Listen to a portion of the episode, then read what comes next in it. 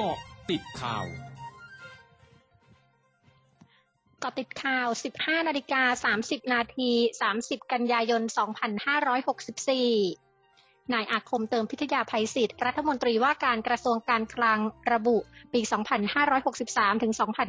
2564 เศรษฐกิจไทยได้รับผลกระทบจากการแพร่ระบาดของเชื้อโควิด -19 อย่างมาก เงินงบประมาณที่มีอยู่ไม่เพียงพอเพื่อใช้ดูแลช่วยเหลือเยียวยา และฟื้นฟูประชาชนและภาคเศรษฐกิจ รวมถึงการจัดซื้อวัคซีนโควิด -19 ไม่เพียงพอ จึงจำเป็นต้องกู้เงิน โดยการออกพระราชกำหนดกู้เงินฉุกเฉิน 2 ปี รวมกันที่ 1.5 ล้านล้านบาท และมีการประเมินว่าการกู้เงินดังกล่าว จะทำให้ยอดหนี้สาธารณะของประเทศเพิ่มขึ้น จึงจำเป็นต้องขยายเพดานหนี้สาธารณะของประเทศไทย เพิ่มเป็นร้อยละ 70 จากเดิมที่ร้อยละ 60 ต่อ GDP เพื่อรองรับสถานการณ์ดังกล่าว ซึ่งมีการประเมินว่าณสิ้นเดือนกันยายน 2564 สัดส่วนนี้สาธารณะของไทยจะอยู่ที่ร้อยละ 58.96 ขณะที่สิ้นเดือนกันยายน 2565 สัดส่วนหนี้สาธารณะของประเทศจะอยู่ที่ร้อยละ 62.69 ซึ่งยังอยู่ภายใต้เพดานหนี้สาธารณะที่มีการปรับเพิ่มขึ้น และยังต่ำกว่าหลายประเทศในกลุ่มอาเซียน พลเอกประวิตรวงสุวรรณรองนายกรัฐมนตรีเป็นประธานการประชุมคณะกรรมการนโยบายการเปลี่ยนแปลงสภาพภูมิอากาศแห่งชาติครั้งที่ 4 ทับ 2564 ที่ทำเนียบรัฐบาล พร้อมแสดงความห่วงใยต่อสภาวะโลกร้อนที่ยังมีแนวโน้มมากขึ้น จากสภาพภูมิอากาศของโลกโดยรวม ซึ่งประเทศไทยโดยรัฐบาลได้พยายามเข้ามามีส่วนร่วมผลักดันและปฏิบัติตามมาตรการของ UN อย่างจริงจัง พร้อมทั้งได้ขอบคุณทุกภาคส่วนโดยเฉพาะประชาชน ที่ได้ร่วมกันอนุรักษ์สิ่งแวดล้อมทั้งด้านภาคพลังงานและขนส่ง รวมทั้งการปลูกป่าเพิ่มพื้นที่สีเขียว ขอให้ทุกภาคส่วนร่วมกันรณรงค์ลดก๊าซเรือนกระจกอย่างต่อเนื่องและจริงจัง นายธนกรวังบุญคงชนะโฆษกประจำสำนักนายกรัฐมนตรีเผย ที่ประชุมคณะกรรมการบริหารสถานการณ์เศรษฐกิจ จากผลกระทบจากการระบาดของโรคติดเชื้อไวรัสโคโรนา 2019 หรือสบศครั้งที่ 4 มีมติเห็นชอบหลักการโครงการส่งเสริมและรักษาระดับการจ้างงานในธุรกิจ SME เพื่อช่วยเหลือผู้ประกอบการในการส่งเสริม และรักษาระดับการจ้างงาน สร้างความเข้มแข็งให้กลุ่มธุรกิจ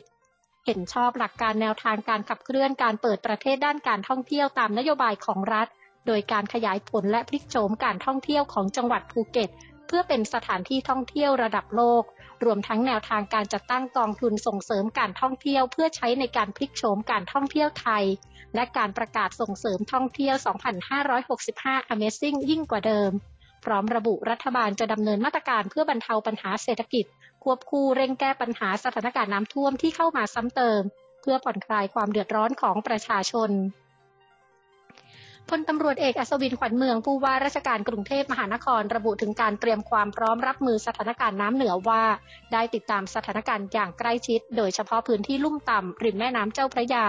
ตรวจสอบความแข็งแรงและจุดรั่วซึมของแนวป้องกันน้ำท่วม ริมแม่น้ำความยาวประมาณ 78 กิโลเมตร จัดเรียงกระสอบทรายในบริเวณที่มีไม่มีแนวป้องกันน้ำถาวร และบริเวณแนวป้องกันที่มีระดับต่ำ รวมทั้งเตรียมแผนเผชิญเหตุ พร้อมขอให้หน่วยงาน บริษัทห้างร้านที่ประกอบกิจการในแม่น้ำเจ้าพระยาประชาชนที่อาศัยในพื้นที่ริมสองฝั่งแม่น้ำเจ้าพระยา เฝ้าระวังติดตามสถานการณ์อย่างใกล้ชิด โดยเฉพาะประชาชนที่อาศัยอยู่นอกแนวคันป้องกันน้ำท่วม ริมแม่น้ำเจ้าพระยา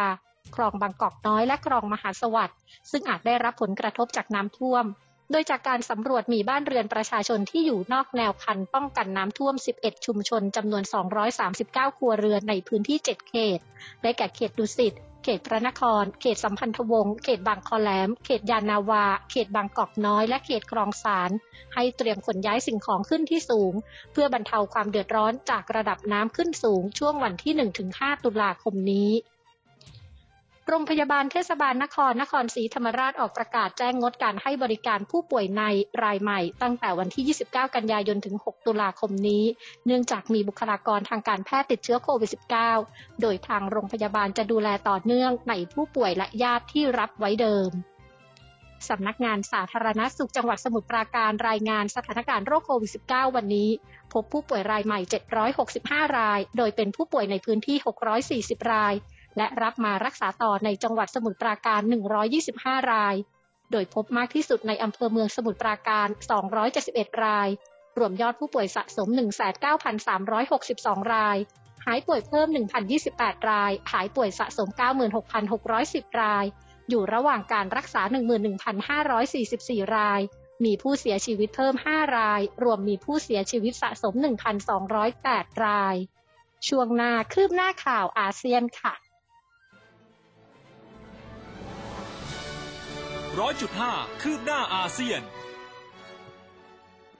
สำนักงานการดูแลแบบบูรณาการของสิงคโปร์มีคำร้องขออย่างเร่งด่วนวันนี้ โดยขอให้ผู้มีอายุ 60 ปีและ 60 ปีขึ้นไปอยู่บ้าน รวมทั้งผู้พักอาศัยร่วมกับผู้สูงอายุ เพื่อลดโอกาสการติดเชื้อไวรัสโควิด -19 โดยเฉพาะผู้ที่ยังไม่ได้รับการฉีดวัคซีนโควิด -19 ท่ามกลางสถานการณ์ระบาด ที่พบผู้ติดเชื้อรายใหม่พุ่งสูง และจำนวนผู้เสียชีวิตเพิ่มขึ้น กรมการบริการสาธารณะของมาเลเซียออกแถลงการวันนี้กำหนดให้เจ้าหน้าที่รัฐบาลกลางทุกคนต้องรับการฉีดวัคซีนโควิด -19 เพื่อส่งเสริมความเชื่อมั่นของสาธารณชน และสร้างความมั่นใจว่า การให้บริการต่างๆ ของรัฐบาลกลางสามารถดำเนินการได้อย่างราบรื่น โดยผู้ที่ได้รับการยกเว้นจากข้อกำหนดดังกล่าว ต้องมีเหตุผลด้านสุขภาพเท่านั้น เจ้าหน้าที่รัฐบาลเกาหลีใต้เผยวันนี้เกาหลีใต้มุ่งหมายพัฒนาวัคซีนโควิด -19 แบบ mRNA ภายในเกาหลีใต้ให้ได้อย่างน้อยหนึ่งตัวภายในปี 2566โดยความมุ่งหมายดังกล่าวเป็นส่วนหนึ่งของแผนการทำให้เกาหลีใต้เป็นศูนย์กลางการผลิตวัคซีนโควิด -19 ของโลก ด้วยงบประมาณ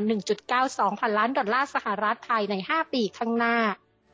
ทั้งหมดคือเกาะติดข่าวในช่วงนี้ภัยดัญญางานสถินรายงานค่ะ